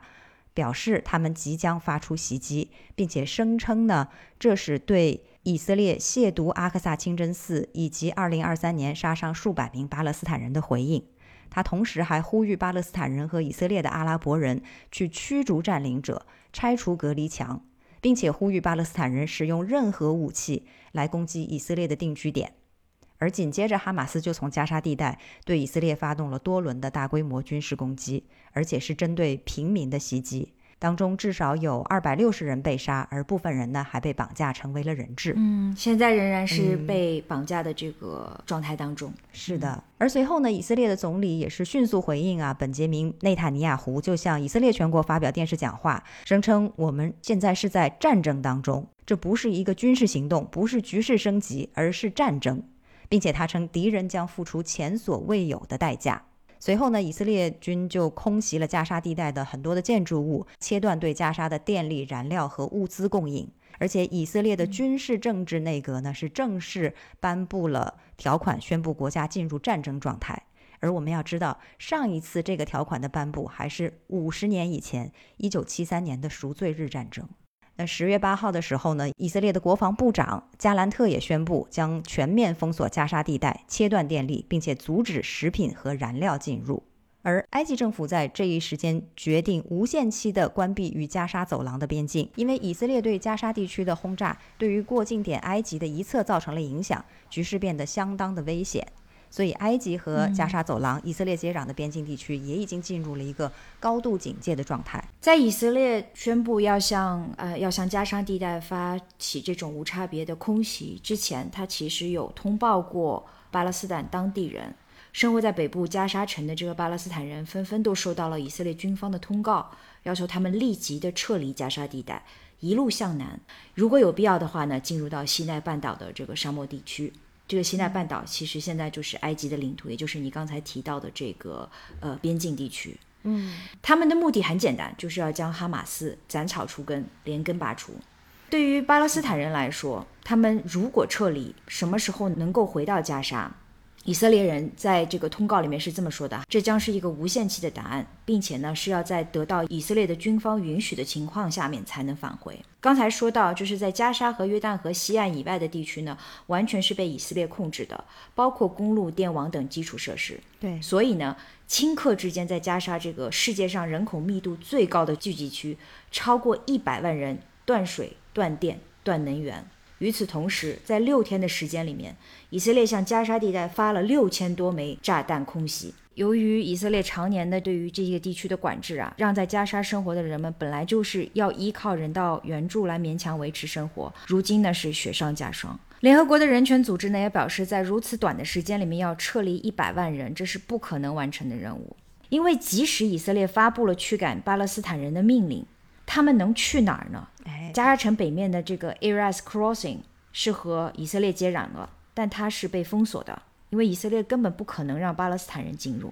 普通老百姓唯一的出路就是一路向南往埃及去，通过西奈沙漠进入到埃及。可是刚才曼丽也说了，对，埃及马上就把国界给关了。对，而且他们还特别说出了要确保巴勒斯坦人不会试图渗透到埃及的境内。嗯，半岛电视台呢就加沙城百姓被围困的这个问题采访了以色列的前外长，他就问他说：“以色列人让巴勒斯坦人撤离，他们去哪里呢？”他说：“去西奈沙漠呀，那么多空旷的土地，让埃及人接纳他们就好了啊，就好像已经跟埃及商量好了一样。”但是不单单是埃及，包括约旦，其实官方都已经表态，他们不会接受巴勒斯坦的难民。这就让我感觉真的很讽刺啊！摩西当年带领犹太人从西奈沙漠逃出了埃及，而今天他们却要让巴勒斯坦人从西奈沙漠进入到埃及。唉，其实对于他们来说，他们也不愿意走的，即使是这样被轰炸，因为很多巴勒斯坦人都认为，如果今天他们真的撤离了加沙，是否还能真正回到自己的土地？对于他们来说，可能面对的就是更长的一段流亡的生活。是的，所以呢，目前为止，这一百万老百姓就被活生生的围困在轰炸和空气当中，人道物资呢，只能是通过空投才能运送到他们的手里面。而这些老百姓里面，不单单只有穆斯林，还有信奉基督教的巴勒斯坦人，有记者，有孩子，有平民。都说土地换和平，土地换和平这个词儿我太熟了，因为当年我在台里面播新闻的时候，经常会提到这个词儿。这是一个多么好的、多么理想化的一个概念呢？当然，它也是中东和平进程当中的一个核心的概念哈。但是就是实现不了。对吧？首先，这个土地怎么定义呢？到底哪块土地是属于你的，哪块土地是属于我的？它就是存在分歧的分不清楚。哎，是的。第二就是，的确是有很多的安全的担忧，还有这些常年的不信任和历史创伤，还有就是极端派的这个反对，就是你任何妥协，你都是卖国，你都是背叛。对，当然也有一些外部势力的影响。就是一定会有一些国家或者组织，可能是出于自己的利益去干预，或者是加剧这个地区紧张局势。是的，而且以色列这一次好像是铁了心要采取强硬的方式来进行行动。对，所以当时间推移到了十月十三号的时候，以色列军方就表示，自从哈马斯发动袭击以来，以色列已经向加沙地带投放了六千枚炸弹。那这个数字呢，是几乎相当于美国一年之内在阿富汗使用的炸弹的数量。在这种情况之下，就很多国际组织他们都坐不住了。联合国的秘书长古特雷斯呢，也表示，国际人道主义法和人权法必须得到尊重和维护，平民必须得到保护，不能被用作盾牌。这其中最典型的一个事例，就是到了十七号的晚间，加沙地带加沙城的这个浸信会医院不是遭到了袭击嘛，造成了严重的人员伤亡。根据巴勒斯坦方面的最新消息呢，这次袭击已经导致了有七百人的丧生了。针对此次加沙地带医院的遭袭，目前巴以双方都在各执一词，不承认这件事情是自己做的。巴方呢是说以军对该地区的军事行动造成了这个后果。而以色列方面呢，则对空袭医院予以否认，并且还发布了一些图片和视频，表示说，根据以军对于作战系统的分析以及掌握的多方情报呢，是加沙地带的武装组织。对他们指控是另外一个圣战组织误投了火箭弹。他们指控是这个巴勒斯坦的伊斯兰圣战组织杰哈德，他的火箭弹发射失误才击中了医院。所以这件事情目前还处在一个扑朔迷离的状态当中。究竟罪魁祸首是谁？唉，我也听了很多的这个不同的报道哈，嗯，我唯一担心的一点就是现在的这种情况下面，到底有哪一方能够给到当地的这个医院这些受害者们一个公允的调查结果呢？因为谁都进不去现在，嗯，我也看到《经济学人》的记者有这样的一个评论哈，他讲说双方都有过在此类的军事袭击的问题上面抵赖的记录，以色列人撒过谎，巴勒斯坦人也撒过谎。所以其实谁都不 credible，谁都不可信。可是唯一让我觉得这件事情最遗憾的一点，就是在巴以发展到今天的这个罗生门里面，好像真相都已经不是最重要的了，谁在叙事才是最重要的。就是 the truth is no longer the most important，the narrative is。是的，都是在各执一词哈，都是在各说各话，都觉得自己才是那个受害者，自己才是那个需要同情的人。然后自己不是那个罪魁祸首，自己也不是导致现在这个情况的那个始作俑者，而对方才是。嗯，而且这一波的冲突的这个升级啊，就让人感觉一下回到解放前，好像我们就是回到了七十年代的时候，还在打中东战争。过去这十几年的这个和平进程，似乎就被一下子全部都被抹杀了。是的，嗯，而且就是即使大家想要做一些努力的话。也不是那么容易达成的。比如说，在十月十六号的时候，联合国安理会其实是举行了一个紧急会议，并就俄罗斯起草的一项决议草案进行过表决。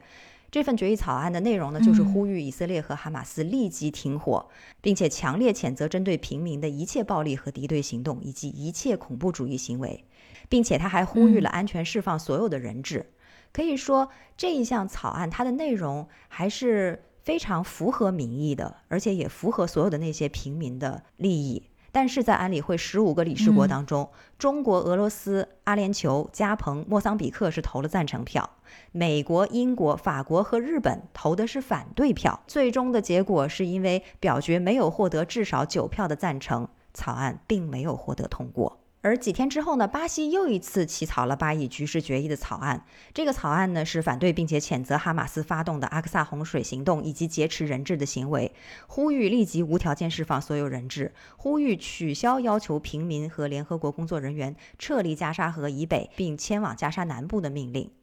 这个草案呢是获得了十二个安理会成员的赞成。可是美国作为常任理事国，他投了否决票，嗯，所以这个决议最终还是没有能够获得通过。所以大家看一看，我们想要达到一个和平的进程，达到一个停火的协议，真的是多么的艰难。搅屎棍也不少哈。嗯。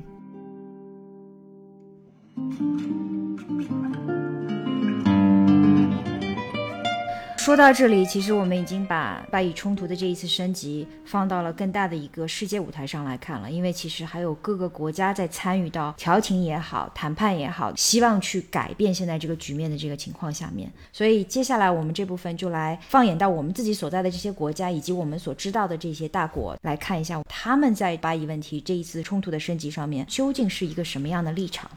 尤其提到了刚才联合国的这个两次决案的投票都是没有能够通过哈。首先来看一下，就是各国国内到底是一个什么样的态度。我们首先来看一下日本国内，静涵这边你的一些观察。嗯日本政府的一个态度，刚才曼丽也提到了，在联合管理会的俄罗斯的这个提议当中，日本呢是投了反对票，但是实际上在巴西的这个决议案当中，日本是投的赞成票。但是非常有意思的一点就是，对于停火协议投了反对票这个事儿呢，好像日媒其实有一点含糊其辞。我注意到这个产经新闻他们的一些比较。主流的这个媒体就通编下来，其实没有提到说日本对这个三个停火协议当中的哪一个投下过反对票。嗯，他用的是什么呢？说未能得到必须的九个以上国家的赞成来描述决议案没有通过这个结果。他其实是把日本摘得干干净净、洗的这个清清白白白的。嗯，对，就让人感觉到好像日本的这个在这几个决议案当中都。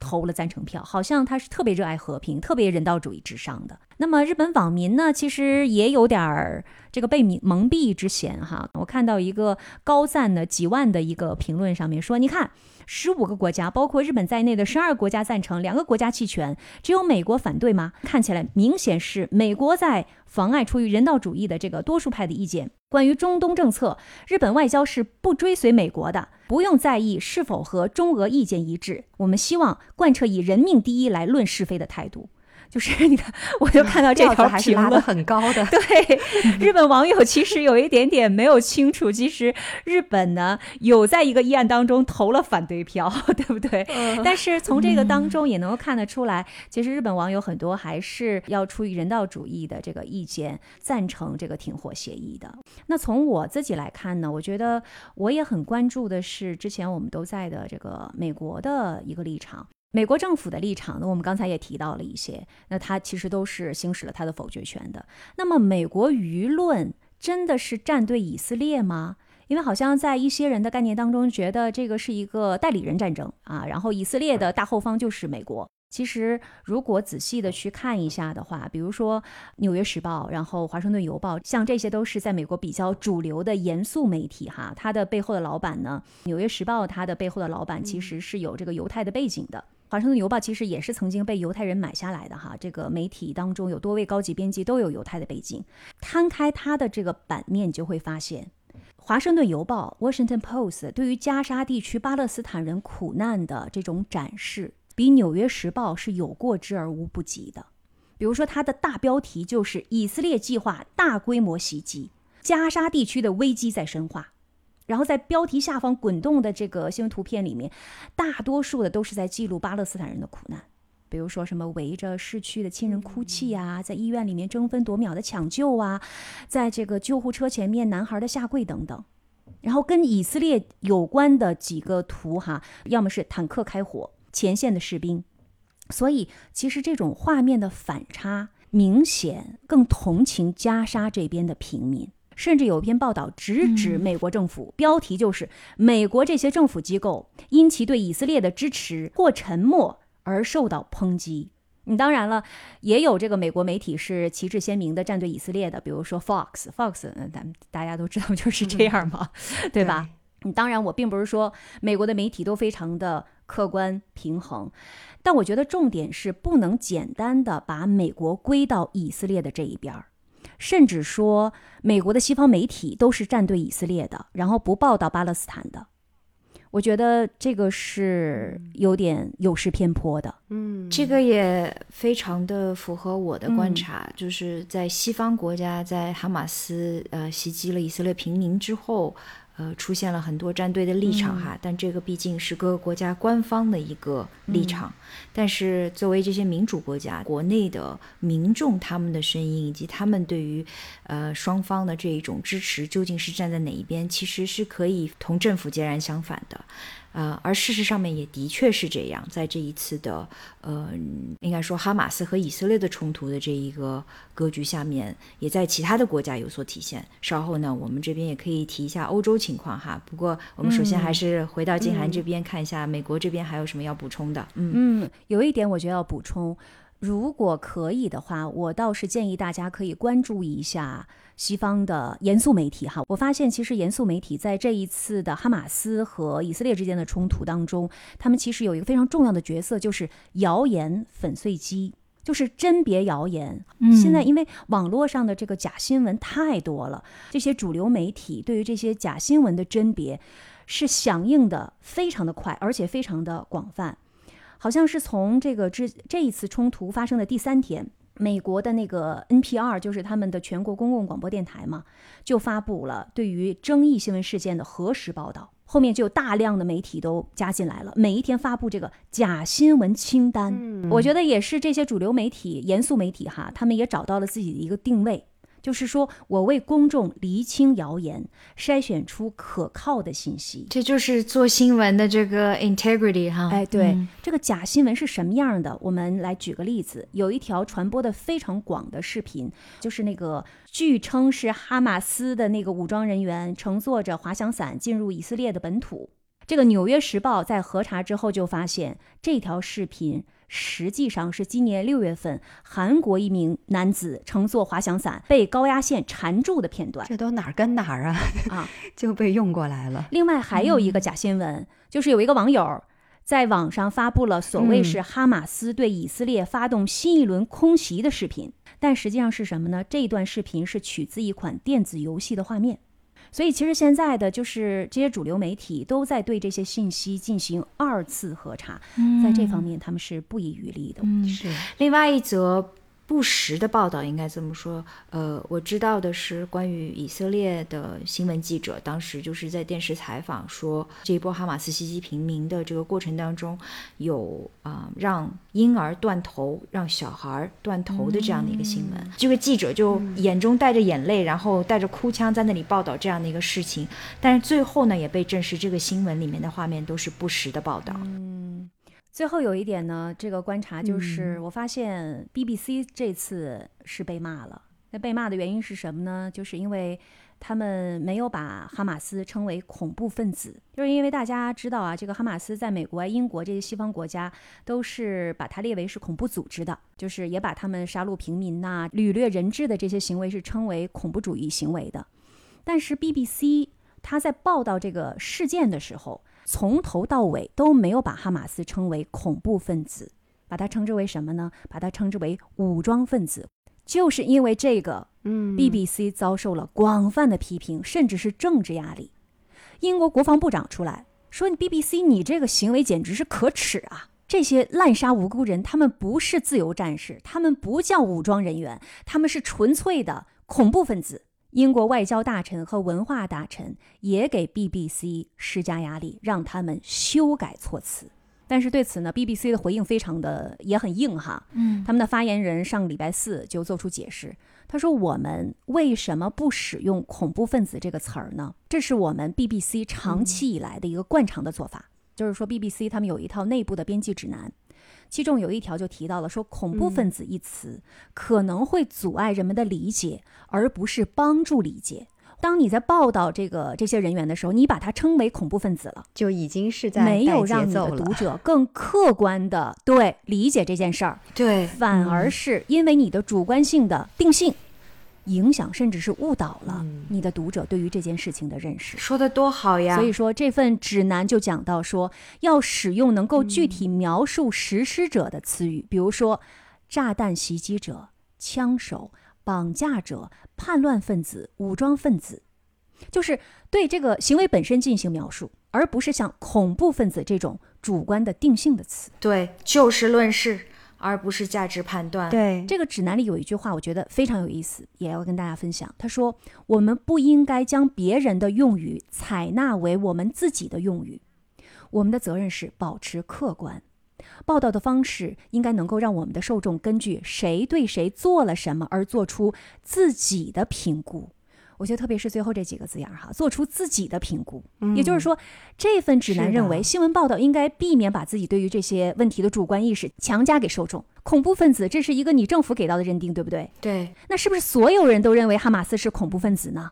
这个不是新闻记者应该去做的工作。嗯，这个也很符合我们今天做这期节目的一个原则哈，嗯真的是摆事实，然后众人自有评说吧。这样看起来，BBC 其实还蛮坚守作为一个新闻机构最基本的嗯这种职业规范操守的。这点我还蛮欣赏他们的，说实在的。Check and balance 不应该就是这样吗？对呀，我还看到一个他们的主编哈写的一个文章，他说恐怖主义是一个分量很重的词。BBC 的工作不是告诉人们该支持谁、谴责谁，简单来说就是 BBC 他们有自己的底线和原则，就是他们不去谈论恐怖分子，不偏袒任何一方，不使用邪恶或者是虚弱这样的字眼儿。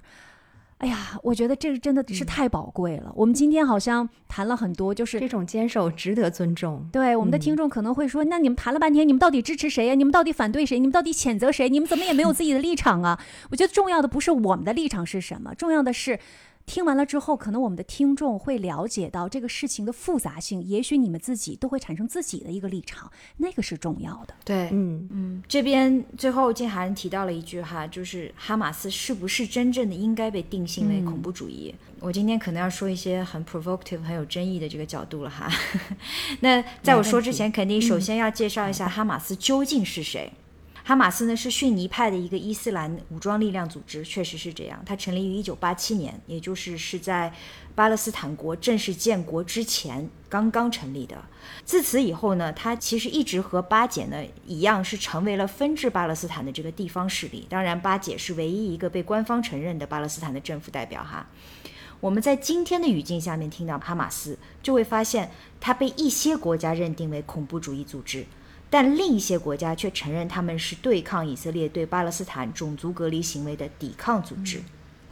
而该组织背后的支持者可能这个没有定论哈，可能有卡塔尔的皇室和伊朗的政府。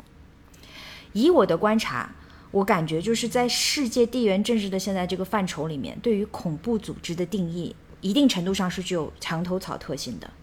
今天很多国家定义哈马斯为恐怖主义。一百年前，在英国人管辖的巴勒斯坦地区，也曾经有过一段时间将犹太复国主义者定性为犹太恐怖主义。当然，我们可以讲事态是在不断的变化和发展过程当中的，不能固化的看问题。但我也认为，对于恐怖主义的这个定性，现在在一定程度上也成为了政治利益博弈的武器。请注意哈，这里有一个 nuance，就有一个细微的不同。我并不想对哈马斯究竟是否是恐怖主义去下定义，但是我是毫无疑问的谴责这次哈马斯对于无辜的以色列平民发起的攻击。袭击发生以后，巴勒斯坦在约旦河西岸的自治政府主席阿巴斯曾表示说，哈马斯并不能代表巴勒斯坦人民，这是另外的一个细微差别。他也重申了反对哈马斯杀害平民，也反对以色列对加沙地带发起的无差别的武力轰炸。所以你看，就是在这一系列的事件当中，我们应该要去做一个非常客观的认知，这样才能够形成观点。但至于是不是要对某一些组织定性为武装力量，还是定性为恐怖主义，这是一个事实，还是一个政治利益的博弈呢？嗯，我不下结论哈，我只是提出这样的一个观点供大家思考。所以我的感觉就是，我们更多的应该是对事而不对人。就这件事情本身，它发生了，比如说杀害平民、劫持人质，这是一件不对的事情，我们可以对他予以谴责。但是对于一个组织，我们不应该非常武断的就去给它做一个定性，是这样吧？我想说的是。我所知甚少，我没办法下这个结论。但是在别人提出它是一个恐怖主义组织的时候，我也并不会尽然的相信啊。OK，这也是为什么我们不想太多的对当下的这个局势做出自己的评论，因为所知甚少，看到的也只是有自己的这个 echo chamber 的这样的一个效果。只是希望把我们知道的事实历尽详尽的去呈现给大家，然后大家可以做 informed decision。是的，不过说到历尽详尽的这个国际局势哈，我们现在再回过头来看一下欧洲这一边的情况是什么样的。首先我来讲一下欧盟哈，然后接下来我们看一下荷兰和法国国内的情况。哈马斯的袭击刚刚发生的时候呢，欧盟各国的官方都站出来谴责哈马斯伤害平民，要求释放人质，并且呢是宣布说同以色列站在一起。欧盟的外交事务官呢，甚至是立即宣布将停止对巴勒斯坦的人道援助。这个是非常严重的事情啊，而且欧盟的主席 Ursula von der Leyen 呢，他甚至是访问了以色列，表明支持以色列，却完全没有提对于加沙城平民的这个处境。但是自从加沙被围困以来，各地百姓的舆情顿时激愤，反战抗议、支持巴勒斯坦的游行呢，从阿拉伯世界的黎巴嫩、约旦蔓延到了欧洲的各大城市。欧盟主席当时做出的这一番言论呢，被抗议人群是言辞声讨。呃，乌斯拉本人是被骂得非常的惨，而欧盟二十七国的态度在此之后呢，也开始发生了这种参差不齐的变化。最终呢，欧盟是收回了对巴勒斯坦暂停人道救援的这个决定，并开始通过埃及边境，尽可能的向加沙地带去运送救援物资。这个呢是在欧盟层面上的这样的一个一个情况哈。那再来看一下荷兰政府的态度。从荷兰政府的网站上面可以看到，官方对于巴以问题的政策呢，就是讲的还是比较笼统的。他们就是说支持巴以共存的 two-state solution 两国的这样的一个解决方案。以色列呢和巴勒斯坦国的安全都必须要得到保障。同时呢，他们也谴责，认为以色列在巴勒斯坦被占领土地上建立定居点是违背国际法的，对和平进程呢构成了严重的威胁。这个是我在他们的官方网站上面抠下来的一段文字哈。嗯，这个呢也解释了荷兰官方的态度是什么样的。另外呢，呃，民间我刚才也说了哈，就是到处都有这种要求停战的这样的一些抗议，但我看到很大一部分都是在声援加沙地带的这个巴勒斯坦人的这个困境的。尤其我要提的一点就是，上周末在伦敦，以色列和巴勒斯坦双方的支持者在某一处的地铁里面，因为就是双方都在同一个地点进行这个抗议游行，所以就发生了冲突，就站在地铁站的两边。站台上面互相开始叫喊起来，并且呢发生了这个武力的这个冲突，政府呢是不得不出动了警力，才最终平息了双方的这个怒火。同一个周末呢，在阿姆斯特丹、在鹿特丹、在海牙、荷兰这边的各个城市呢，也都自发发起了声援巴勒斯坦的反战抗议的游行，有几千人上街，嗯，拿着巴勒斯坦的这个国旗。然后在路上呢，是声援加沙地带人们现在的这种被非人道的对待。这边呢是荷兰方面和我所知道的国际社会上面对于这一次事件的一个态度。法国这边是一个什么样的情况呢？法国的情况我来说一下，在。这次冲突发生最初的阶段呢，法国和欧盟应该说大致上是保持相同的一个态度的。可是到了十月十三号的时候，事情发生了一点点的转变。这是因为十月十三号，法国发生了一件事情，在阿拉斯市的一位教师遭到了袭击身亡。嗯，当时呢，一名持刀并且高喊“真主至大”的男子杀害了一位教师，同时刀伤两人致重伤。这件事情呢，就让法国民众联想起了大约在三年前的时候，法国同样是伊夫林省的一位初中历史地理老师，也是因为在涉及到穆斯林方面的问题，说了一些话，激怒了伊斯兰教的信仰者，所以呢，他是被一位车臣青年斩首。所以这件事情呢，就导致了法国群情激愤，而且。从整体上来说，可能会支持犹太人的一方微微占上风。整体而言，大家要知道法国的一个特殊的情况，就是法国目前拥有着五十万的犹太人，是欧洲犹太人最多的国家。但是同时，它也拥有着五百多万的穆斯林群体。所以，对于法国来说，如何去掌握这其中的平衡，是一件非常微妙的事情。目前，法国已经在国内禁止了支持哈马斯的民众集会。这也反映出了法国在处理民族和宗教问题上的一个审慎与平衡。那么，法国的总统马克龙呢，在十月十五号的时候曾经发声，他说要努力迅速结束当前暴力和紧张局势，以造福以色列、巴勒斯坦、中东乃至整个世界。他同时也强调，人道主义立场必须得到尊重，必须采取一切可能的措施来拯救加沙和其他地方平民的生命。所以，我觉得总体而言，推动巴以和平的进程呢，不仅符合法国的利益，其实也是法国在展示全球影响力方面的一种体现。所以，法国在这方面可能更加倾向于谨慎的，但是希望，呃，采取一些有力的措施，能够推动和平的进程。以上就是我对法国这方面的一个态度的观察。嗯嗯。